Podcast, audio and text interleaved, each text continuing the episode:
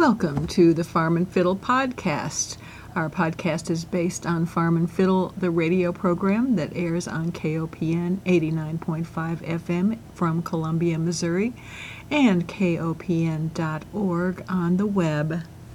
We are the nation's oldest radio program celebrating rural life and sustainability.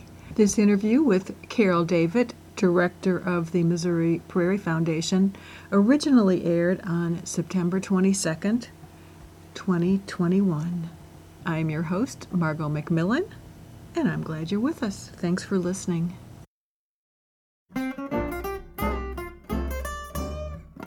Welcome to Farm and Fiddle, the radio program that celebrates and explores rural life for today and tomorrow. Wednesday nights at 6 p.m. on KOPN 89.5 FM and KOPN.org. And it's where the birds and the bees and the donkeys and the fiddles all come together I'm your host, Margot McMillen, and we're all glad that you're here too. Thanks for listening.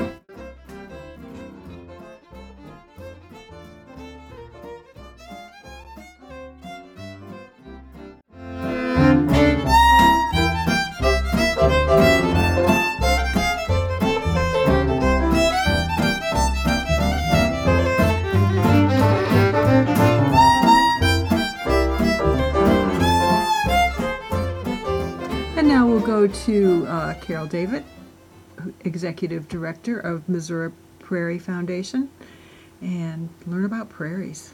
Well, thank you, Carol Davit, for being with us on Farm and Fiddle this evening. And uh, let's just start out. We're going to talk about Missouri Prairie Foundation. Let's just start with uh, what is Missouri Prairie Foundation? Sure. Well, thanks for having me on your show.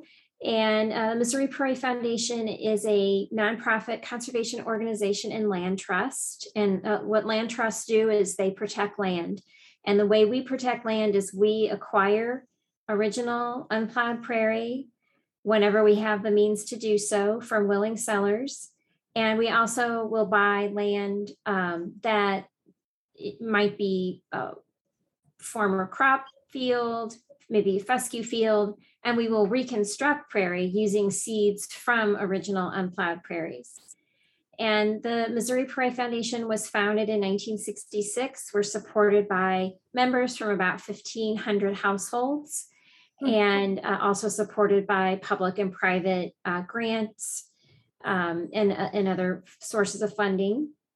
And the Prairie Foundation was created in 1966 because the, our founders were aware of the rapidly disappearing prairie and felt that an organization devoted exclusively to prairie was needed in order to protect as much that was still left. Mm-hmm. Um, up until uh, statehood, so here we are in our bicentennial year. So 200 years ago, up until 200 years ago, we had about 15 million acres of prairie in our state. And today we have fewer than 51,000 scattered acres of original unplowed prairie. So that's less than one half of 1%. Mm. And prairie is an extremely biologically diverse ecosystem. In fact, it can, uh, and, and really some of the most diverse habitat on earth and it is more rare than many kinds of tropical rainforest. And so we have it right here in Missouri and in other parts of um, central part of, of North America, um, tallgrass prairie that is, but there are many different kinds of native grasslands all over North America. There are coastal grasslands from Texas to New York. There are small uh, very interesting prairies in places like Alabama and Mississippi and Tennessee and Georgia, uh, Arkansas. And of course, there's uh, larger expanses of grassland in the Great Plains, Kansas. And Missouri's kind of in between. We have tallgrass prairie, but we also have some prairies in the, in the southern part of the state, southwestern especially, that um, have, in some cases, more things in common with prairies in southeastern United States. Um, and in addition to to focusing on prairie, we also do we are interested as an organization in protecting other kinds of native grasslands, and those would include glades, which are dry, rocky openings within woodlands, mostly in the Ozarks. Also, fens, which are a kind of uh, wetland, uh, gra- grassy wetland type, um, often found in the Ozarks. So that's why we were founded to protect a rapidly disappearing e- ecosystem so that we have um, have as much as we possibly can going forward into the future. Interesting. So you you use the word tall grass prairie, which makes me think of tall grasses. Many of the pictures that we see, or um, the if we look at a catalog of, of prairie plants, they're flowering.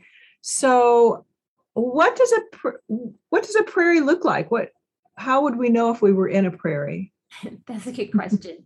and you're right. Tallgrass prairie is a category of grassland, and you're right, it can be misleading because you're absolutely right. Prairies are much more than grass.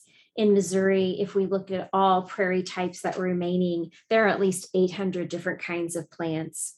And uh, so, yes, eh, prairies in Missouri are uh, made up of numerous species of grasses, sedges, which is a grass like plant, and many different kinds of uh, wildflowers with, you know, with, with often with brightly colored petals. And how would we know? Well, one way that ecologists know is to look for species of plants that you don't find anywhere else. Mm. So uh, but there are plants that can occur in a prairie that we would find in other places. So I'll give you an example. So common ragweed, it's a native plant. We can find it in an original unplowed prairie, and we can also find it in a fallow field, in a ditch, in a vacant lot. So if we were to find an area with ragweed in it, we wouldn't necessarily know that where we were because that's a hmm. generalist plant. It can grow in many different kinds of habitats. However, if we were in a grassy area and we found a grass pink orchid, we would know that we were in a prairie. It might be degraded with invasive plants in it. There might be some brush or invading trees. But if we found a grass pink orchid, or if we saw, for example, a regal fritillary butterfly we would know that we were in a remnant prairie. Those are two examples of plants and animals that are restricted to remnants to to to to remnants of of to, to of specific types of habitats. So those are prairie remnant specific plants and animals. That's two ex- a plant and an animal example. Uh-huh.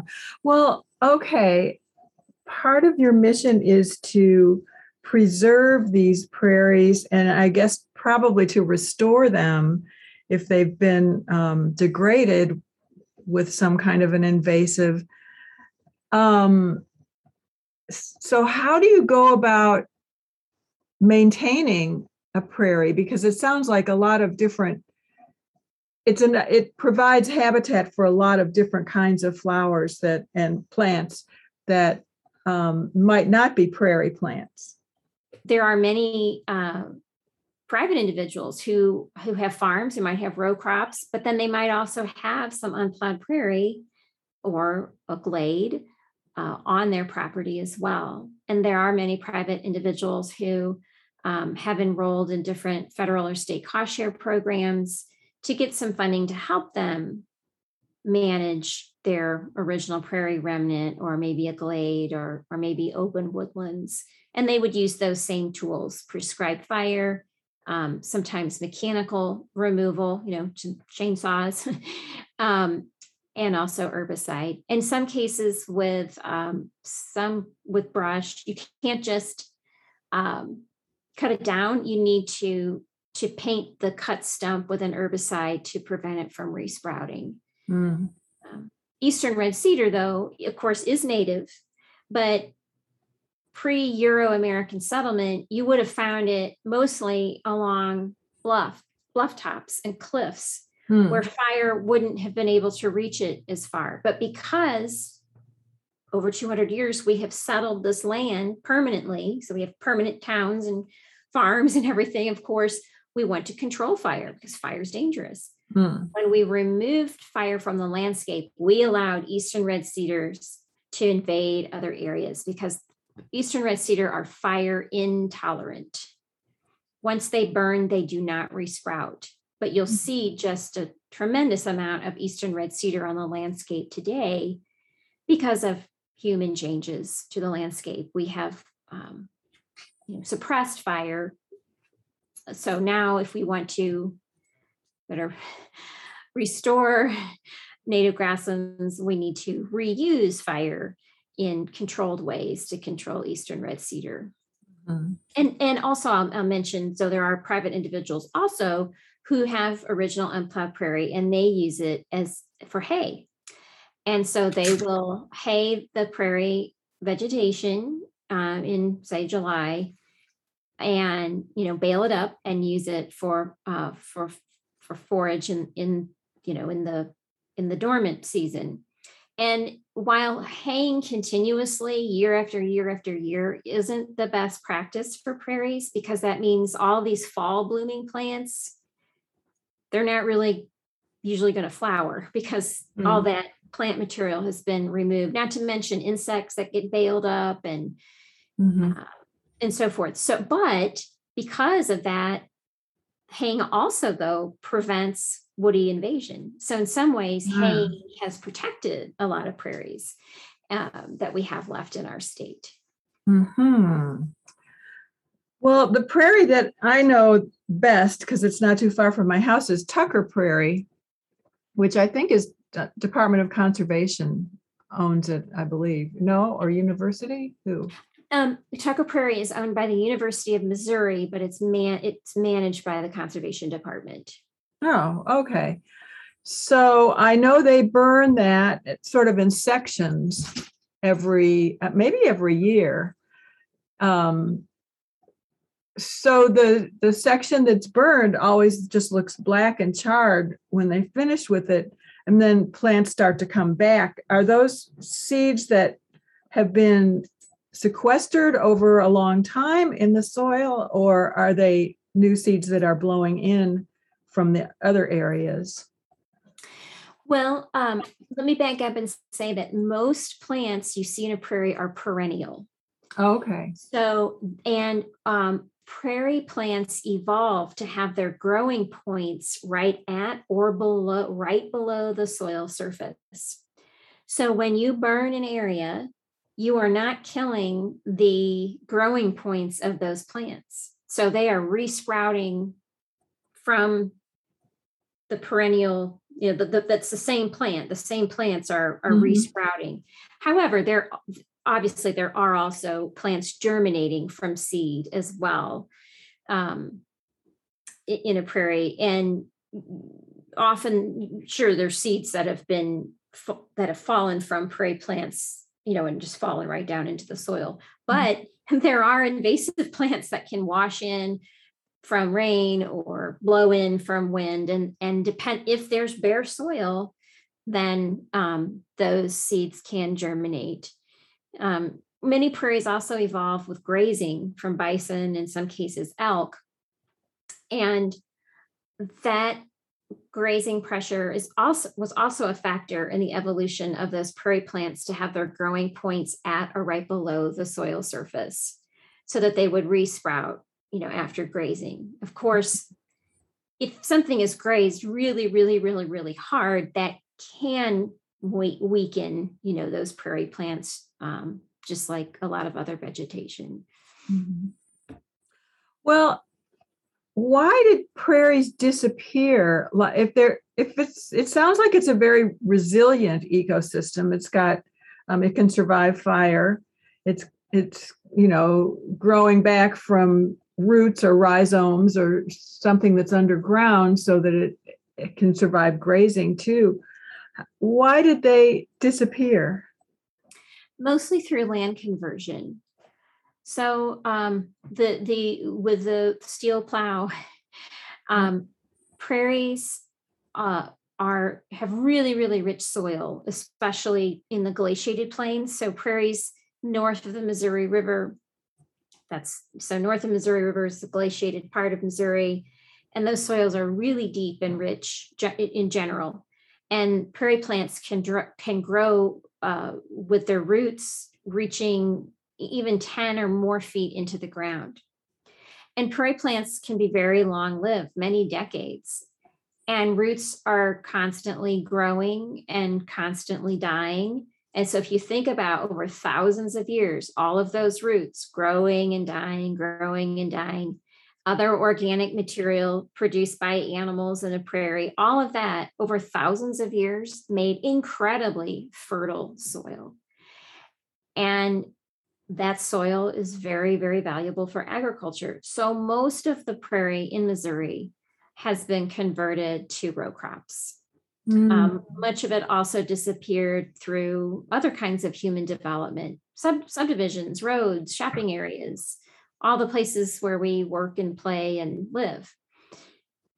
Ah. And, and, we also did lose some to um, invasion of, of woody woody growth because of suppression of fire but most through agricultural conversion and other kinds of land use. Uh-huh. Okay. Well, I can understand why why it's so valuable. Are there species you mentioned the uh, the butterfly, the fritillary? Are, are there other species that um, we would miss if we if we lost all the prairies? Absolutely. If we lose prairie, we're going to lose species that can live nowhere else but on these prairies. And they can be species that we can see, like grass pink orchids and regal fritillary butterflies, uh, certain uh, native bees that are specialists on certain uh, prairie plants. But they would also be species we can't see with the naked eye. There are tremendous numbers of soil microbes in prairie soil that are not found in other soils. Mm. And in fact, there's been an entire phylum of some kind of soil bacteria found in the soil underneath an original unplowed prairie that has not been found in the soil of a former prairie that is now row crop. Hmm. So the you know bacteria fungi in soil play so many different roles and i i am not a, an expert on this by any means. But they play important roles in for example nutrient uptake in plant roots.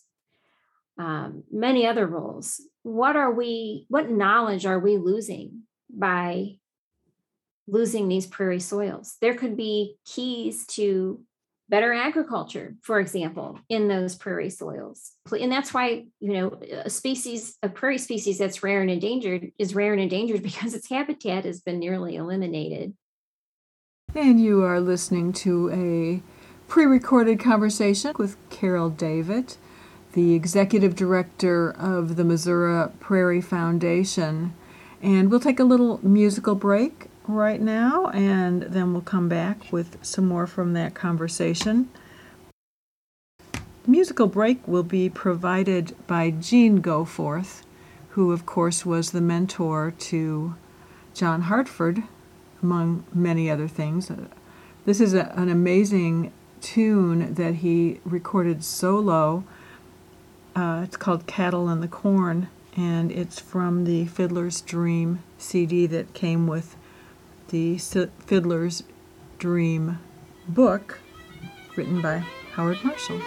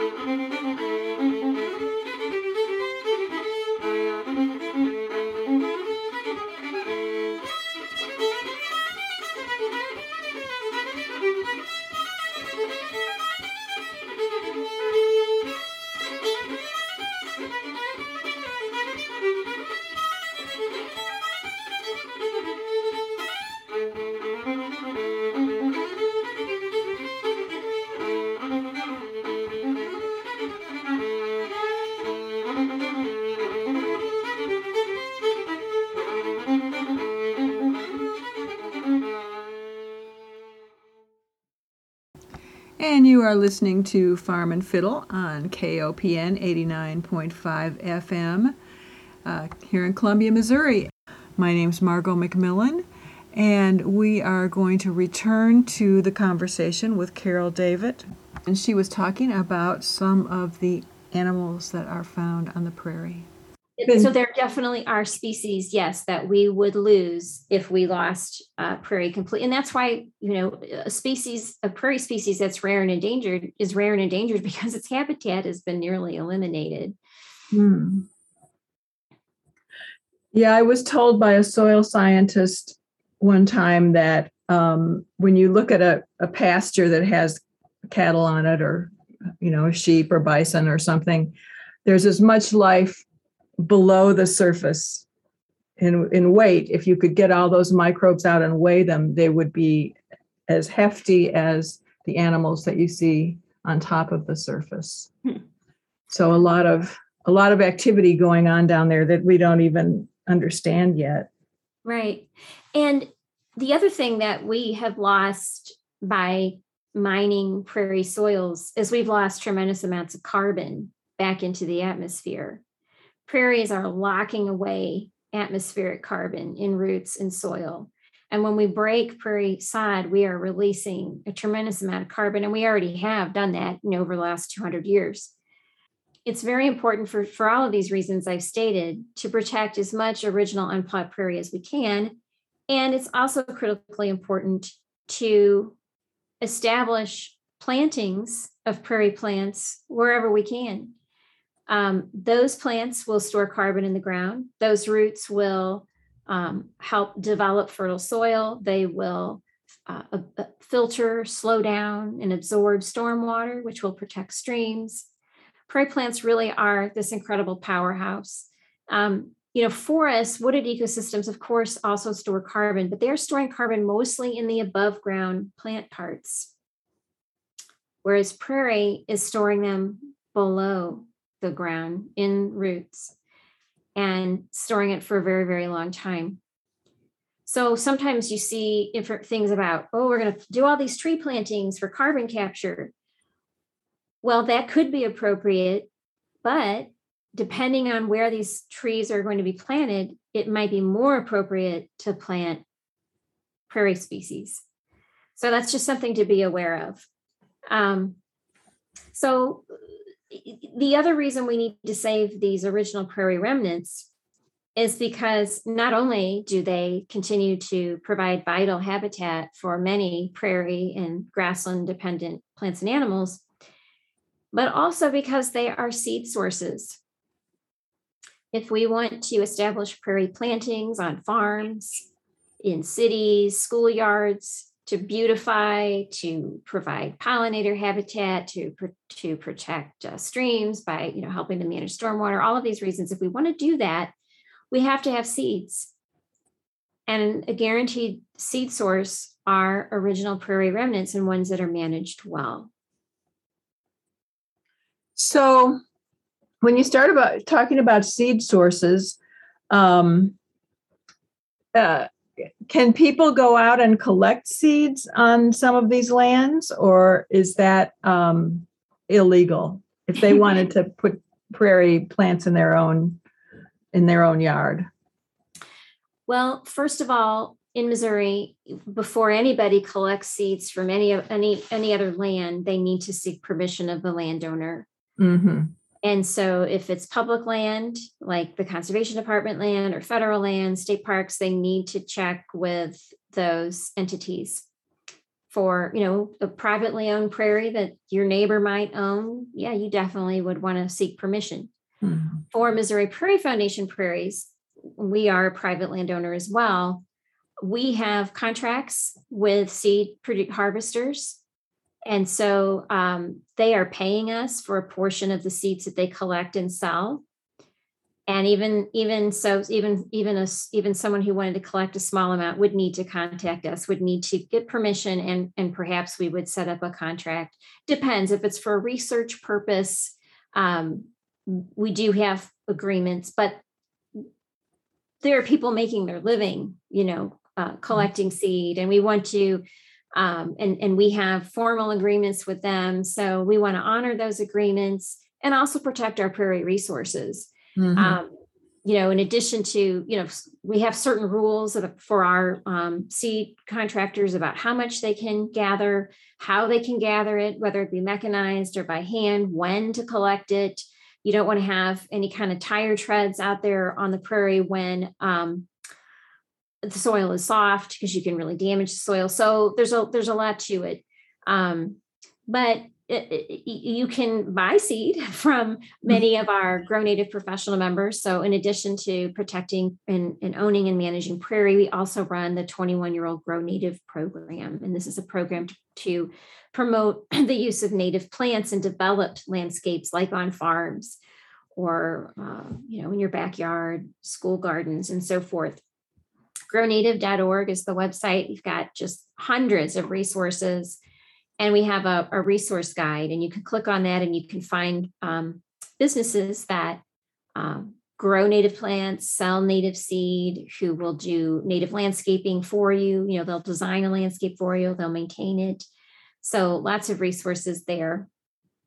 And also we've got just uh, we have a native plant database that's searchable so if you want say you want yellow blooming flowers in the fall you can click on yellow flowers, pollinators, you know, and, and get a list of plants, or you want plants that will attract hummingbirds and you want shrubs, you can click on on those criteria and get a list. So it's really useful. Yeah, that's great to know. I, I didn't know that um, Grow Native was a part of of your organization, so that's that's great to know. You mentioned pollinators, and I'm wondering about pollinators. Um, I've noticed in my own yard that some of the plants that I was, you know, counted on to attract pollinators are not really doing doing it, doing the job um, in the last couple of years. Are pollinators having trouble surviving? Yes, absolutely, and it's something that we should all be concerned about, and it's all something that we can do something about. Um, pollinating insects uh, have been declining for uh, many years. Uh, one, they've lost a tremendous amount of habitat, also due to uh, pesticides um, in, in, and other chemicals, you know, in in our environment and uh, but but this is something that we can do something about. Even if you don't own a home you can if you rent you can create a planter with some native uh, flowers in it to provide some pollen and nectar sources for pollinating insects. And and just in case you know you hear that pollinating you know pollinators all the time and some people may not be aware when we're talking about a pollinating insect we mean an insect that's visiting a flower and transferring pollen from that flower to another flower of the same species.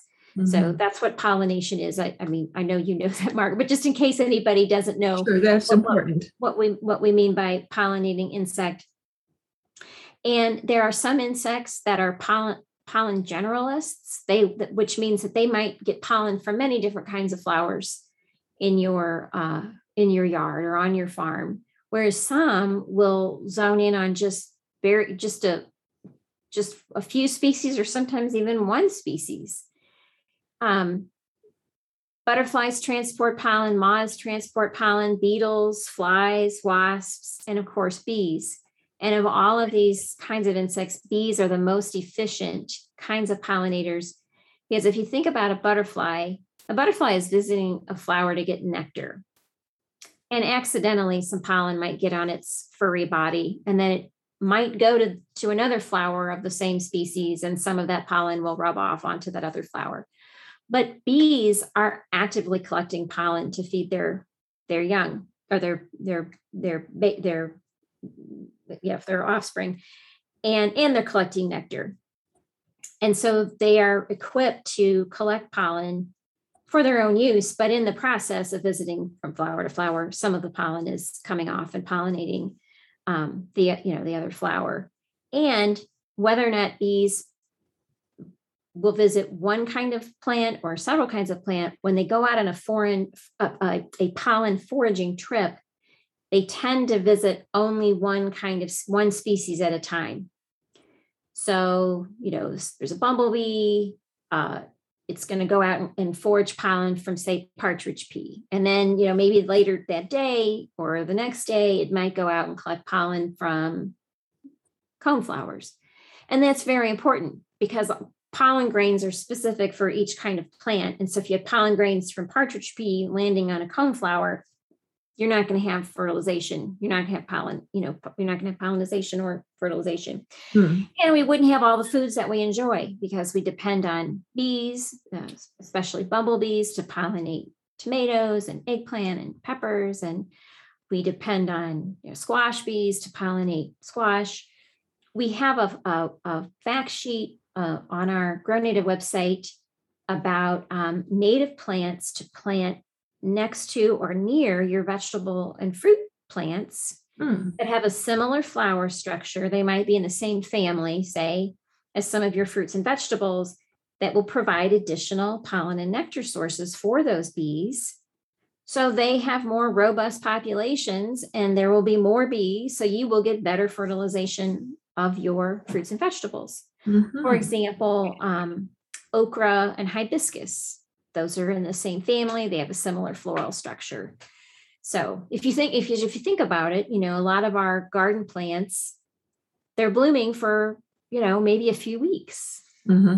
and those bees that are pollinating might live for more than three weeks. So where what what other food are they going to get?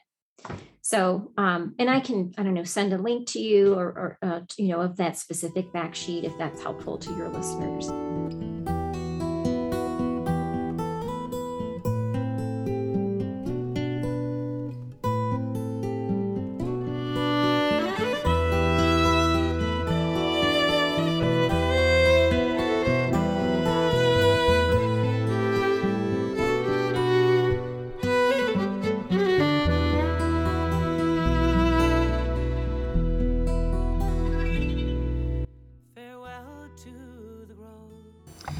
far, this conversation has been uh, of interest, I think, to anybody who is near a prairie or just interested in prairies. Uh, if you're lucky enough to live in the Midwest, you are probably close to a prairie, maybe closer than you think you are. But now we're going to pivot and we're going to talk about prairies in mid Missouri. So it might not be quite so generally interesting for everyone.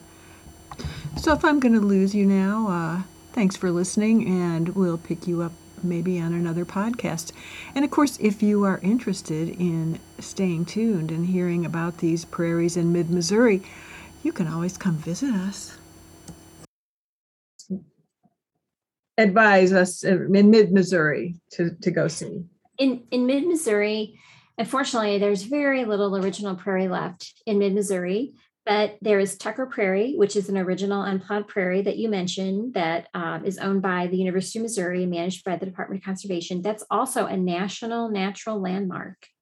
Huh. So it has been designated as such by the National Park Service. There's a few other prairies in the state that have that designation as well.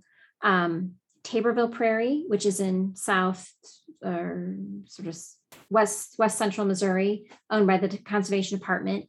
The Missouri Prairie Foundation's Golden Prairie also is a national national natural landmark that's in Southwest Missouri. But anyway, back to mid Missouri. So there's Tucker Prairie. There's also Prairie Fork Conservation Area. That is not an original prairie. It's a prairie planting, but it's a really, really diverse, beautiful, wonderful planting. And that is just south of Williamsburg. Hmm. Um, the Missouri Prairie Foundation, we don't own any prairie right in central Missouri, but we we own several in Pettis County south of Sedalia, so that's not too far away. Um, there's also another wonderful resource in Missouri um, called Prairie Garden Trust, and it is does not have original unplowed prairie, but it has a really beautiful prairie planting, and it has original glades and, and original woodlands and I mentioned the glades and woodlands because there are some, you know, prairie species, prairie flowers and grasses in those areas as well. Prairie Garden Trust in New Bloomfield, it's a private um, place that is free, but uh, uh, you just need to make an appointment to visit, and you can go to to their website, Prairie Garden Trust. Hmm, great, great. So people could go there and have a picnic and um, just get a get their fill of prairie for the day, right? The, and they have ponds um, uh, and uh, they have many nice trails. Some are paved, some are mown. Um, so you can experience uh, prairie plantings, uh, wetland plants and ponds, also uh, uh, walk through you know woodlands and down actually to Hillers Creek. Hmm. So you can really take in a lot of different kind of habitats in a in a you know just a couple of hours. Oh, that sounds wonderful. And what about educational type um, resources? Do you have recommendations, or do you do you do classes? Uh, yes. So if you go to our Missouri Prairie Foundation website is moprairie.org. And we have uh, web pages for all of the each of the prairies that we own. We have um, probably hun- probably hundreds, I think hundreds of PDF uh, art, uh, uh, articles from the Missouri Prairie Journal. The Missouri Prairie Journal is an educational resource that the Missouri Prairie Foundation has been publishing since 1979. It's one of the few magazines in the country devoted to prairie. And um, it's available in print form, is sent to, to members as a benefit of membership. We also have, and so I invite all your listeners to become Prairie Foundation members as well and help support mm-hmm. our work. And um, you can, but you can find whole issues and individual articles organized by topic on our website. We also have lots of other resources on the moprairie.org website about prairie ecology. We um, have a webinar and masterclass series, and uh, we've been doing this since the pandemic started. And you can find all of our free webinar uh, recordings at uh, our YouTube channel, Missouri Prairie Foundation YouTube channel. And then we have webinars or master classes every other every other Wednesday. So we have one coming up on Wednesday on native plants and mushrooms. Wonderful. Well, Carol Davit, thank you so much for giving me some time and um, educating people about prairies. This is great. Is there anything else you'd like to just throw out there? Well, I'd like to thank all the farmers and other landowners who have um, original unplowed prairie on their property. Thank you so much for protecting it. And if you would like any um, help, if you need help, uh, you can um, uh, contact your local USDA office and ask for cost share programs to help you, you know, maintain it. It's so important that it be maintained and not plowed up. Um, anyone who who wants to learn more about our work, support our work, um, can visit us at moprairie.org.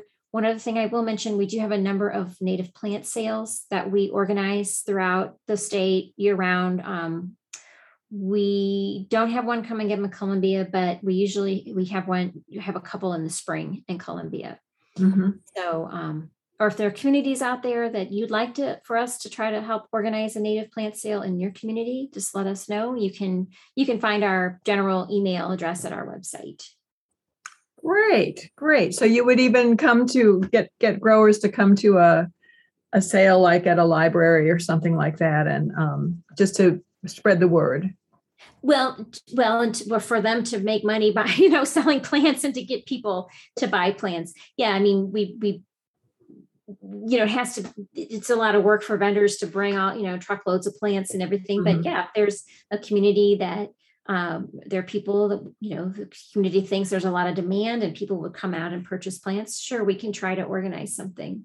Great great. Well thank you. I appreciate your your time and your work. Uh, it's just great to learn more about missouri prairie foundation. Thank you so much. Thanks carol bye-bye bye-bye and that was a conversation with Carol Davit the executive director of Missouri Prairie Foundation. And we do have time for a chore of the week. As many landowners know, September brings with it hunting season. And if you are a hunter, you know the rules. And if you are a landowner, you will hope that any hunters that want to use your property that they ask you permission and uh, listen to any rules you have. They respect your fences. One way that you can ensure that the hunters follow the laws, is to mark the perimeter of your property with purple paint. Missouri is one of the states, and really the founding state, of the idea of marking property with the boundaries with a simple slash of paint that uh, serves the same role as a no trespassing sign.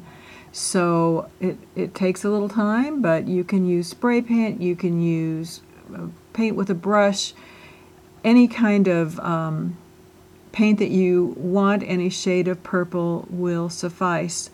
And all you have to do is take your can of paint and walk around the perimeter of your property and spray. And uh, usually we try to spray our trees or fence posts about 20 feet apart to make sure that it's pretty visible. Maybe 10 or 12 feet would be better, but you know, you have to be practical.